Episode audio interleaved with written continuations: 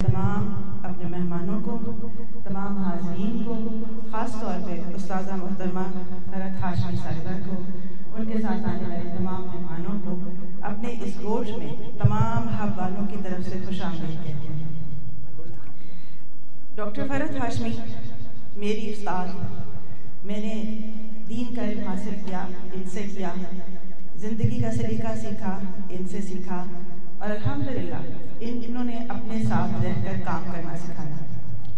آج ہم اس اسکول میں جب آتے ہیں اور اتنے اچھے بچے اور اتنے اچھی مائیں ہمیں ملتی ہیں، تو ہم بہت اللہ کا شکر ادا کرتے ہیں کہ اس سرزمین پہ اللہ نے ہمیں بھیجا اور ان کی تربیت کے بعد بھیجا۔ تو آج آپ سب یہاں موجود ہیں۔ ان کے بارے میں تھوڑا سا یہ بتا دوں کہ اس صدی میں جو خواتین ہیں، ان میں سب سے بڑی اسلامی اسکالر ہیں، الحمدللہ۔ اسی طرح انیس سو ستاون میں سرگودا پنجاب میں پیدا ہوئی، ایک اسلامی اسکالر ہیں اور ان کے والد بھی اسکالر تھے، لہٰذا ان کی تربیت اپنے گھر سے شروع ہو گئی تھی۔ ان کا خاندان صحابی ابن عباس رضی اللہ عنہ کے ساتھ جا ملتا ہے۔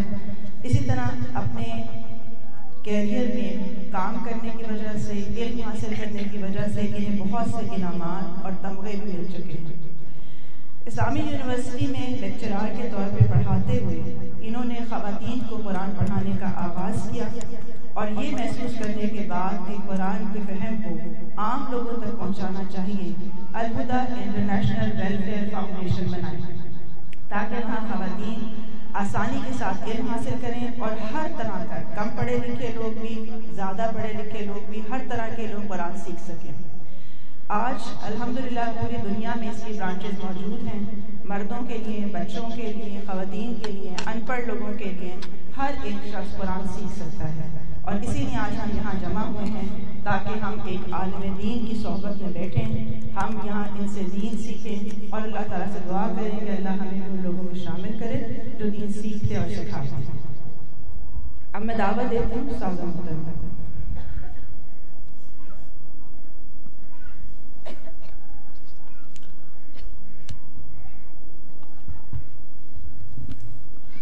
السلام علیکم ورحمۃ اللہ وبرکاتہ۔ کیسے جواب دیتے ہیں؟ السلام علیکم ورحمۃ اللہ وبرکاتہ۔ شابش۔ ایک مسلمان جب دوسرے کو سلام کرتا ہے، تو اس پر جواب دینا واجب ہو جاتا ہے، لازم ہو جاتا ہے۔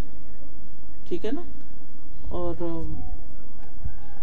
سلام کرنے سے جو کرنے والا ہوتا ہے، اس کو اگر وہ السلام علیکم کہتا ہے، تو دس نیکیاں ملتی ہیں۔ اگر وہ رحمت اللہ ہی کہتا ہے، تو بیس ملتی ہیں۔ اور وہ برکات کہتا ہے، تو تیس نیکیاں ملتی ہیں۔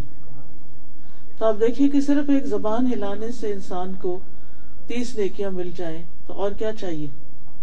اور اسی طرح جو وعلیکم السلام کہتا ہے، اس کو بھی اسی طرح نیکیاں ملتی ہیں۔ تو ان اور پھر یہ ایک دعا بھی ہے۔ سلام کیا ہے؟ کیا ہے؟ دعا ہے۔ اور جب سلام کرتے ہیں تو یہ ایک عبادت بھی ہے۔ ٹھیک ہے نا؟ تو اور جنت میں جانے کا راستہ ہے یہ۔ کیونکہ نبی صلی اللہ علیہ وسلم نے فرمایا کہ تم اس وقت تک جنت میں نہیں جا سکتے جب تک ایک دوسرے سے محبت نہ کرو۔ اور تم کیا تمہیں نہ طریقہ بتاؤں کہ اگر وہ تم کرنے لگو تو تمہارے درمیان محبت پیدا ہو جائے گی؟ اور وہ ہے افش السلام و بینکم۔ آپس میں سلام کو رواج دو۔ سلام کو خوب عام کرو۔ تو گھر میں بھی بچوں کو جب یہ بچے اسکول سے جاتے ہیں گھر، تو گھر والوں کو سلام کیا کرے اور گھر والی مائیں جو ہیں وہ جواب دیا کریں۔ اور اسی طرح جب اسکول آئے تو اسکول میں بھی ایک دوسرے کو اپنی ٹیچرز کو سلام کہیں، آپس میں دوستوں کو سلام کہیں۔ ٹھیک ہے نا؟ یاد رہے گی یہ بات؟ اور اس طرح چلتے پھرتے آپ نیکیاں کماتے جائیں گے ٹھیک ہے؟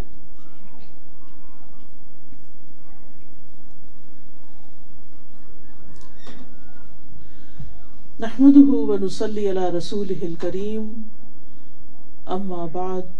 فأعوذ بالله من الشيطان الرجيم بسم الله الرحمن الرحيم رب اشرح لي صدري ويسر لي أمري واحلل عقدة من لساني يفقه قولي الحمد لله العزيز الوهاب الكريم المنان من على المؤمنين بالهداية للإيمان وجزاهم على إيمانهم بالرضا والجنان وجمع لهم السعادة في الدارين والفوزة في الحياتين.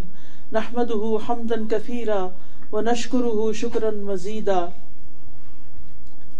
تمام قسم کی حمد اللہ کے لیے ہے، جو عزت اور غلبے والا ہے، خوب عطا کرنے والا ہے، جو نہایت معزز اور بہت احسان کرنے والا ہے۔ اس نے مومنوں پر احسان کیا ہے کہ ان کو ایمان کی طرف ہدایت دی ہے۔ اور ان کے ایمان پر ان کو اپنی خوشنودی اور جنتوں کا بدلہ دیا اور ان کے لیے دونوں جہانوں میں خوش نصیبی کو جمع کر دیا اور دونوں زندگیوں میں کامیابیوں کو جمع کر دیا۔ ہم اللہ کی بہت زیادہ حمد کرتے ہیں اور اس کا مزید شکر ادا کرتے ہیں۔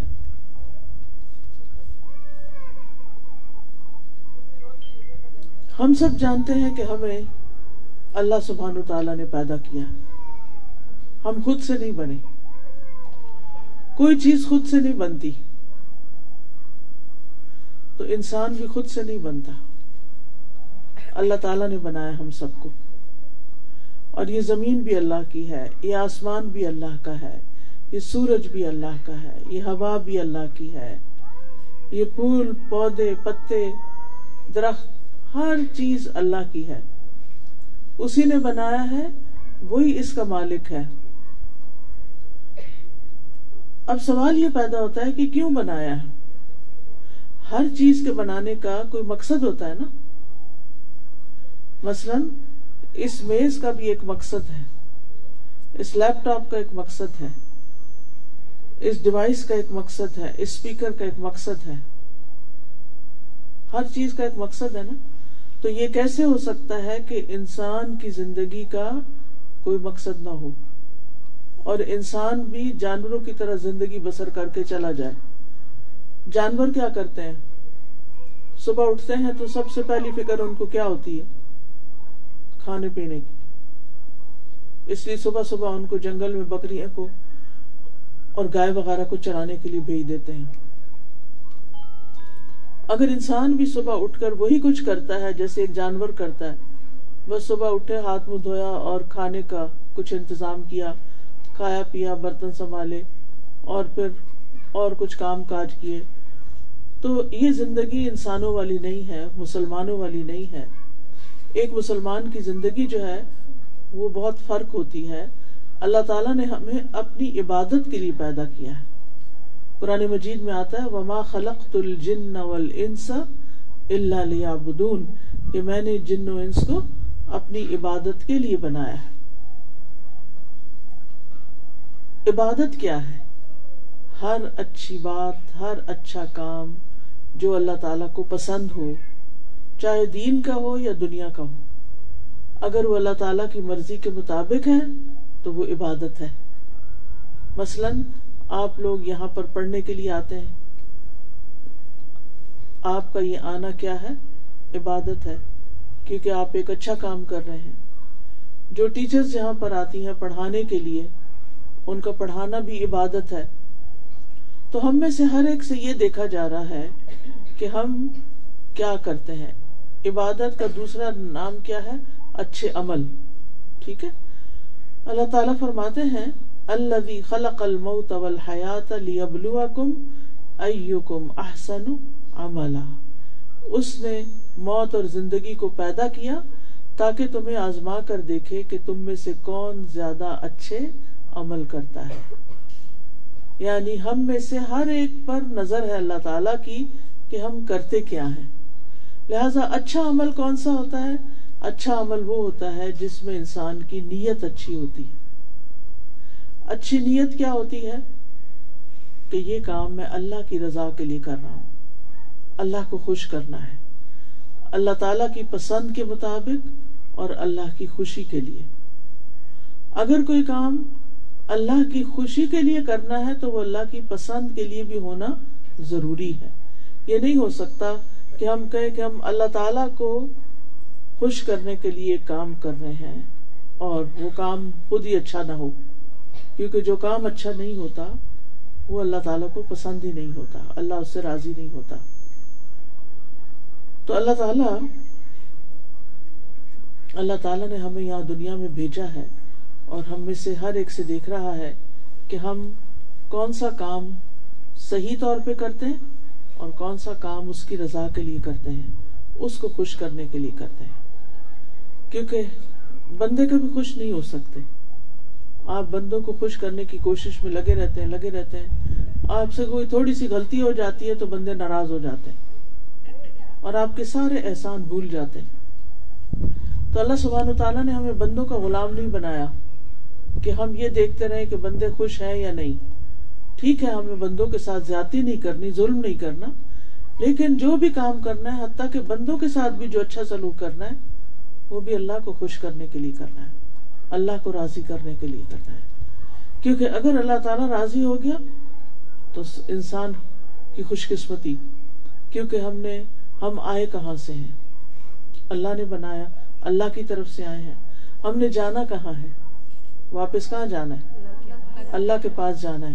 ہم کوئی فوت ہو جائے تو کہتے ہیں نا، انا للہ و انا الیہ راجعون۔ بے شک ہم اللہ کے لیے ہیں اور اللہ ہی کی طرف واپس جانا ہے۔ مطلب یہ ہے کہ ہم کہیں اور بھاگ کے نہیں جا سکتے۔ جس نے ہمیں یہاں بھیجا ہے، ہم نے واپس بھی ادھر ہی جانا ہے۔ لہذا اس کا مطلب یہ ہوا کہ پھر اس زمین پر رہتے ہوئے ہمیں کام بھی وہ کرنے ہیں جو اللہ تعالیٰ کو خوش کر دیں۔ اللہ تعالیٰ کو پسند آ جائیں۔ دوسری چیز اس میں یہ ضروری ہوتی ہے کہ وہ کام سنت کے مطابق ہو۔ یعنی جو چیزیں نبی صلی اللہ علیہ وسلم نے ہمیں بتائی ہیں، اس کے مطابق۔ اور جو ایسا کریں گے مثلاً کیا چیز بتائیے؟ نبی صلی اللہ علیہ وسلم نے ہمیں زندگی کے سارے طریقے بتا دیے۔ مثلا پانی کیسے پینا ہے؟ مثلا بیٹھ کر پینا ہے، دائیں ہاتھ سے پینا ہے تین سانس لے کے پینا ہے۔ جو اس طرح پیے گا، اس کو اجر ہی اجر ملے گا۔ ثواب ہی ثواب ملے گا۔ اس کا پانی پینا بھی عبادت ہو جائے گا۔ اسی طرح کھانا کھانا، اسی طرح بچوں کی تربیت کرنا، بچوں کو نہلانا دلانا کھلانا، پلانا، ان کی خدمت، گھر والوں کی خدمت۔ اور اگر ہم نے کوئی جانور مویشی رکھے ہوئے تو ان کی خدمت۔ یہ ساری چیزیں عبادت ہیں، لیکن اس وقت جب اللہ کے لیے ان کی خدمت کی جائے اور جب صحیح طریقے پر کی جائے اور صحیح طریقہ جو ہے وہ ہمیں نبی صلی اللہ علیہ وسلم نے بتا دیا ہے کہ کام کس کرنا کیسے ہے۔ یعنی چھوٹے چھوٹے کاموں کا بھی طریقہ بتا ہمیں یہ بھی بتا دیا دین میں ہمارے کہ بچوں کے ساتھ کیسے سلوک کرنا ہے، عورتوں کے ساتھ کیسے سلوک کرنا ہے، اور عورت کو اپنے مرد کے ساتھ کیسے سلوک کرنا چاہیے، اور پھر یہ کہ ہمسایوں کے ساتھ کیسے سلوک کرنا ہے۔ ماں باپ کے ساتھ کیسے پیش آنا ہے؟ ہر چیز ہمیں ہمارے دین نے بتا دی ہے۔ تو اس لیے بہت ضروری ہے کہ ہم دین کی تعلیم حاصل کریں اور اپنی زندگی میں جو کام کر رہے ہیں، ان کو سنت کے مطابق کریں تاکہ ہماری ہر چیز عبادت بن جائے اور قیامت کے دن ہمیں اس کا بہترین بدلہ ملے۔ کیا؟ جب کوئی اچھا کام کرتا ہے تو اس کا بدلہ انسان کو صرف دنیا میں نہیں ملتا، صرف آخرت میں نہیں ملتا دنیا میں بھی ملتا ہے۔ ٹھیک ہے نا؟ قرآن مجید میں آتا ہے للذین احسنوا فی هذه الدنیا حسنہ ولدار الاخرت خیر ولنعم دار المتقین ان لوگوں کے لیے جنہوں نے بھلائی کی، اس دنیا میں بڑی بھلائی ہے۔ یعنی اگر آپ اچھا کام کرتے ہیں تو آپ کو اس دنیا میں بھی اس کا اچھا بدلہ ملتا ہے۔ چاہے آپ مسلمان ہیں یا نہیں، لیکن اچھے اچھے کام جو لوگ کرتے ہیں، ان کو دنیا میں بھی ان اچھے کاموں کا فائدہ ہوتا ہے۔ بلکہ جو مسلمان نہیں ہوتا، اس کے لیے آخرت میں تو کچھ نہیں۔ وہ دنیا میں جتنے اچھے کام کرتا ہے، اس کا بدلہ اس کو دنیا میں مل جاتا ہے۔ مرنے سے پہلے اس کی ساری نیکیوں کا اس کو دنیا میں فائدہ پہنچ جاتا ہے۔ مسلمان کے لیے دنیا میں بھی فائدہ ہے اور آخرت میں بھی فائدہ ہے۔ ولا نعم دار المتقین اللہ سے تقوی کرنے والوں، ڈرنے والوں کا گھر کتنا اچھا ہے۔ ایک اور چیز جو یاد رکھنی چاہیے وہ یہ ہے کہ دنیا کی یہ زندگی عارضی ہے، چند دن کے لیے ہے۔ اور پھر اصل زندگی شروع ہوگی جسے کبھی بھی ختم نہیں ہونا۔ اور وہ کون سی زندگی؟ آخرت کی زندگی۔ انما هذه الحیات الدنیا متاع وان الاخرت ہی دار القرار، کہ یہ دنیا کی زندگی تو معمولی فائدے کی ہے اور یقیناً آخرت وہی رہنے کا گھر ہے۔ یعنی ان گھروں میں جن میں اب ہم رہتے ہیں، بس تھوڑے دن کے لیے ہیں۔ اور کوئی پتہ نہیں کس دن کس کی باری آ جائے کہ چلو آگے۔ لیکن اس کے بعد قبر کی زندگی وہ بھی ہمیشہ کی نہیں۔ وہاں سے بھی اللہ تعالیٰ دوبارہ اٹھائیں گے۔ اور پھر آخرت کی زندگی ہوگی۔ جس میں اللہ تعالیٰ سے ملاقات ہوگی، حساب کتاب ہوگا، اور پھر جنت ہے یا جہنم ہے، اور پھر اللہ تعالیٰ کے حضور حاضر ہوں گے۔ جو پاس ہو گیا وہاں، اس کے لیے جنت کی ہمیشہ کی خوشیاں، آخرت کی۔ اور وہ زندگی کبھی ختم نہیں ہوگی، کیونکہ موت کو ذبح کر دیا جائے گا۔ موت جو ہے، وہ مینڈی کی شکل میں لائی جائے گی اور اس کو ذبح کر دیا جائے گا۔ تو جنت والے خوش ہو جائیں گے اور جہنم والے اتنے غم میں چلے جائیں گے کہ اگر غم سے مر سکتے تو مر جاتے، لیکن اب موت تو ہے ہی نہیں، اس لیے مریں گے بھی نہیں۔ تو بہرحال ہم میں سے ہر ایک کو یہ یاد رکھنا چاہیے کہ آخرت بہتر اور باقی رہنے والی ہے۔ ہمیں کسی بھی کوشش اور کسی بھی کام کے کرتے وقت آخرت کو نہیں بھولنا چاہیے۔ اور اگر ہم آخرت میں اجر چاہتے ہیں تو وہ من اراد الآخرت وہ سا سا جس نے آخرت کا ارادہ کیا کہ مجھے آخرت میں کچھ ملے، کامیابی ملے، تو پھر اس کے لیے اس نے کوشش بھی کی۔ یعنی اس کے لیے لازم ہے کہ وہ محنت بھی کرے۔ کتنی کوشش؟ جو اس کے لائق کوشش ہے۔ جبکہ وہ مومن بھی ہو یعنی ایمان شرط ہے۔ تو یہی لوگ ہیں جن کی کوشش ہمیشہ سے قدر کی ہوئی ہے۔ تو آپ دیکھیے کہ دنیا میں بھی اگر ہمیں کوئی چیز حاصل کرنی ہوتی ہے، تو اس کے لیے محنت کرنی پڑتی اور محنت کرنی بھی چاہیے۔ کیونکہ اگر انسان کم محنت کرے گا اور اپنے کام میں ڈنڈی مارے گا تو اس کا بدلہ کچھ اور ہوگا۔ اور اگر انسان صحیح محنت کرے گا تو اس کا بدلہ کچھ اور ہوگا۔ تو بات یہ کہ ہم میں سے ہر شخص کی کوشش دیکھی جا رہی ہے کہ ہم کس کام میں کتنی محنت کرتے ہیں۔ اور ہم میں سے ہر شخص ذمہ دار بھی ہے۔ اور اس سے اس کی رعایا کے بارے میں سوال بھی کیا جائے گا۔ عورت بھی نگران ہے اپنے شوہر کے گھر کی۔ آدمی سے اپنی بیوی کے بارے میں سوال کیا جائے گا۔ بیوی سے شوہر کے گھر اور بچوں کے بارے میں سوال کیا جائے گا۔ گھر کا جو خادم ملازم ہے، اس سے بھی سوال کیا جائے گا۔ تو ہر ایک سے اس کے کام کے بارے میں پوچھا جائے گا کہ جس کام کی اس کو ذمہ داری دی گئی تھی، اس نے وہ کام کیا ہے یا نہیں کیا؟ اس ذمہ داری کو صحیح سے ادا کیا یا نہیں کیا؟ اس نے اس میں کوئی کمی کو تاہی تو نہیں کی؟ اپنے فرض کو ضائع تو نہیں کیا؟ اور پھر ہر انسان سے اللہ تعالیٰ خود پوچھیں گے۔ ہمیں یہ نہیں سوچنا چاہیے کہ اچھا بہت قیامت کے دن بھیڑ ہوگی اور اس بھیڑ میں ہم بھی گھس کے کہیں آگے ادھر ادھر چھپ جائیں گے، نکل جائیں گے۔ ایسا نہیں ہوگا۔ ہر انسان سے الگ الگ سوال ہوگا۔ قرآن مجید میں آتا ہے سب السان کا سدا؟ کیا انسان سمجھتا ہے کہ اسے یوں فضول بیکار چھوڑ دیا جائے گا؟ اس سے سوال نہیں کیا جائے گا؟ ہر انسان سے پوچھا جائے گا۔ ہر انسان کو اپنے اعمال کی جواب دہی کرنی ہوگی۔ اجمعین اما کانو یا ملون پس آپ کے رب کی قسم، ہم ضرور ان سب سے سوال کریں گے۔ اس چیز کے بارے میں جو وہ عمل کر رہے تھے۔ یعنی انسانوں سے ان کے اعمال کے بارے میں سوال کیا جائے گا۔ انبیاء سے بھی سوال کیا جائے گا کہ ان کو جو ذمہ داری دی گئی، انہوں نے پوری کی یا نہیں؟ تو ذمہ داری چھوٹی ہو یا بڑی ہو، اس کے بارے میں ضرور سوال ہوگا۔ اور جو صحیح طور پر اپنی ذمہ داری پوری کرے یعنی جو کام اس کو ملا اس کو ٹھیک سے کرے تو اس کے لیے قیامت کے دن عرش کا سایہ ہوگا۔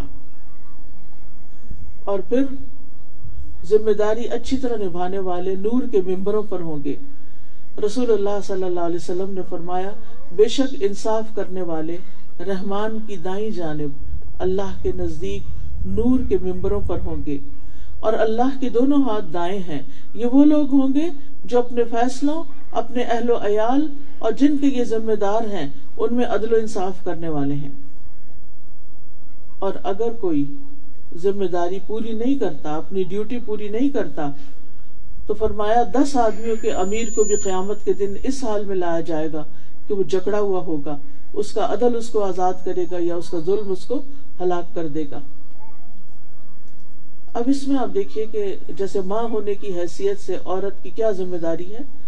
کہ وہ اپنے بچوں کی نگرانی کرے، اپنے بچوں کو تعلیم دے، اپنے بچوں کے اخلاق درست کرے، ان کو وقت پر کھلائے پلائے۔ ان کی ساری جو عادات وغیرہ ہیں یا جو ان کے معاملات ہیں، ان کے بارے میں نظر رکھے اور اس کے مطابق ان کو گائیڈ کرے چھوٹے بچے ہوں یا بڑے ہوں۔ ایک ٹیچر کی کیا ذمہ داری ہے؟ کہ وہ وقت پر آئے، جو کام اس کو دیا گیا ہے وہ پورا کرے۔ اگر ہر روز کوئی ٹیچر صرف پانچ منٹ لیٹ آتی ہے، تو مہینے کے آخر میں کتنے منٹ ہو جائیں گے؟ گھنٹے سے اوپر ہو جائے گا۔ تو آپ سوچئے کہ ہر مہینے گھنٹے سے اوپر ہو گیا اور یعنی بارہ دنوں میں، بارہ دنوں میں گھنٹہ ہو گیا، چوبیس دنوں میں دو گھنٹے ہو گئے۔ اور سال میں کتنے گھنٹے ہو گئے؟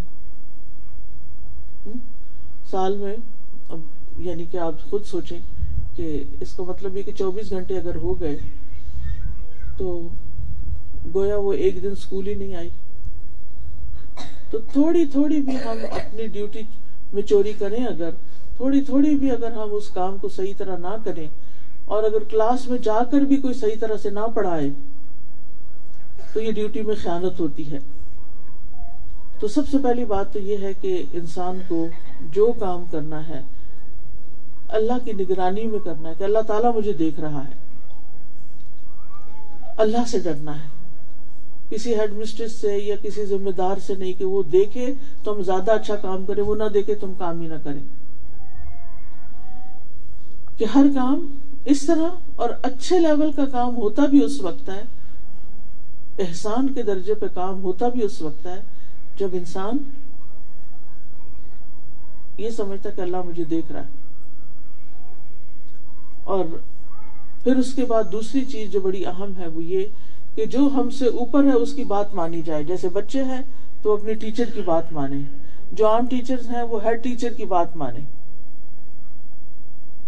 اسی طرح گھر میں والدہ کی بات مانے۔ والدہ جو ہے وہ والد کی بات مانے۔ تو یہ ہمارے اسلام نے ہمیں ایک سسٹم دیا ہے پورا کہ ہم اپنی زندگی کو کس طرح گزاریں۔ اور پھر آپ دیکھیے کہ اگر چھٹی کرنی ہو یا کلاس سے نکلنا ہو تو پہلے اجازت لی جائے۔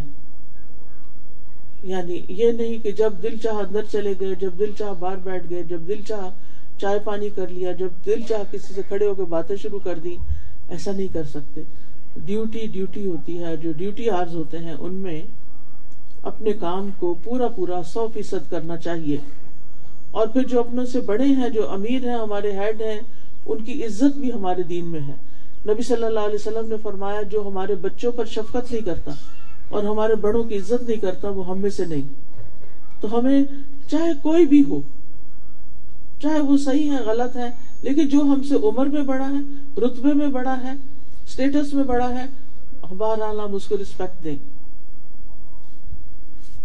اور اسی طرح جو چھوٹا ہے، چاہے اپنے بچے ہیں، چاہے اسکول کے بچے ہیں چاہے کوئی بھی ہے ان سب کے ساتھ شفقت۔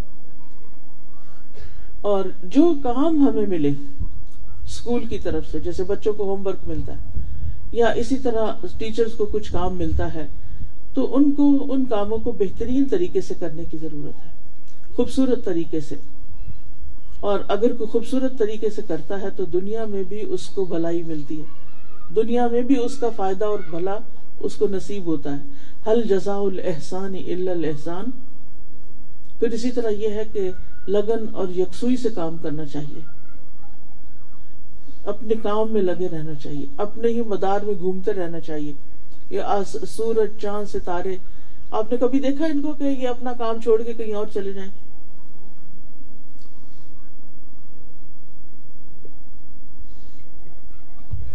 اور وقت کی پابندی بھی کتنی زیادہ کرتے ہیں۔ اپنے ٹائم پر نکلتے ہیں، اپنے ٹائم پر غروب ہوتے ہیں۔ تو جو قوم بھی ترقی کرتی ہے، اس کے اندر یہ یہ جو عادتیں ہیں، وہ پائی جاتی ہیں کہ وہ لگن سے، شوق سے اپنا کام کرتے ہیں، اپنے اپنے حصے کے کام کرتے دوسروں کے کاموں میں نہیں انٹرفیئر کرتے۔ اپنے حقوق ادا کرتے ہیں، اپنی ذمہ داری سے غافل نہیں ہوتے اور دوسروں کو زیادہ سے زیادہ فائدہ پہنچاتے ہیں۔ ہمیں سے ہر ایک کے اندر یہ شوق ہونا چاہیے کہ مجھے دوسرے کا بھلا کرنا ہے۔ دوسرے کی خیر خائی کرنی ہے۔ دوسرے کے ساتھ اچھا کرنا ہے۔ دوسرے کو دھوکہ نہیں دینا۔ اپنی ذمہ داری کو سنجیدگی سے لینا ہے۔ اچھے طریقے سے ادا کرنا ہے۔ اور پھر یہ کہ اپنے کاموں میں، اپنے وقت میں خیانت نہیں کرنی۔ کیونکہ خیانت کرنا جو ہے، خیانت کا مطلب سمجھتے کوئی بتائے گا آپ میں سے کوئی بتائے گا خیانت جی بیٹا، بتائیں۔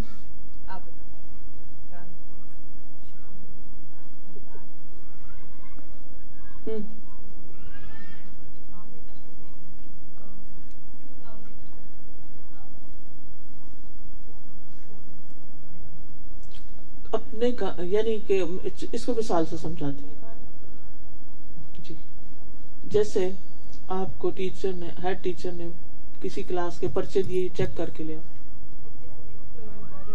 امانت داری کے ساتھ پورے پورے ہر سوال کا جواب چیک کرنا۔ اور جس کے جتنے نمبر بنتے ہو، اس کے اتنے نمبر دینا اس کو۔ نہ زیادہ، نہ کم۔ اسی طرح اگر امتحان ہو، تو اپنی جگہ کسی اور کو نہیں بٹھانا۔ کئی لوگ اس طرح کرتے ہیں دھوکا بہت لوگ کرتے ہیں۔ یعنی امتحان میں خود نہیں جاتے، کسی کو پیسے دے دیتے، جاؤ تم میری جگہ پرچہ لکھ کے آ جاؤ۔ یہ جھوٹ ہے دھوکا ہے، فریب ہے، چوری ہے۔ بہت بڑی خیانت ہے۔ اور اس پر پوچھ ہوگی، مسلمان ایسے نہیں کرتا۔ یہ منافق کی عادت ہوتی ہے۔